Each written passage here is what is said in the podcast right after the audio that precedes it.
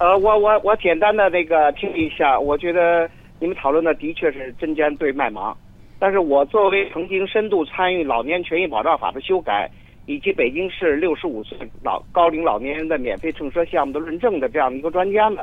我觉得从我的角度上面来给你们再阐述一下。我首先第一个，我觉得不忘初心，就是当初我们为什么要采取这样的项目，主要是还是考虑到让他们晚年的生活有尊严、有品质，充分体现出人文人文关怀，不脱离社会，并且分享社会发展成果。那么我们我注意到你们刚才有些。呃，这个反方的这个专家也讲到了老年权益保障法，我的的确确，我觉得应该是不是可以这么看？我们的老年权益保障法是坚持保保护合法权益和老年的理性这个诉求，尤其在我们交通工具特在大城市里面交通工具资源短缺的情况下呢，为了我们的孩子上下班能有一个好的一个出行环境，我们还是提倡老年朋友错错峰出行，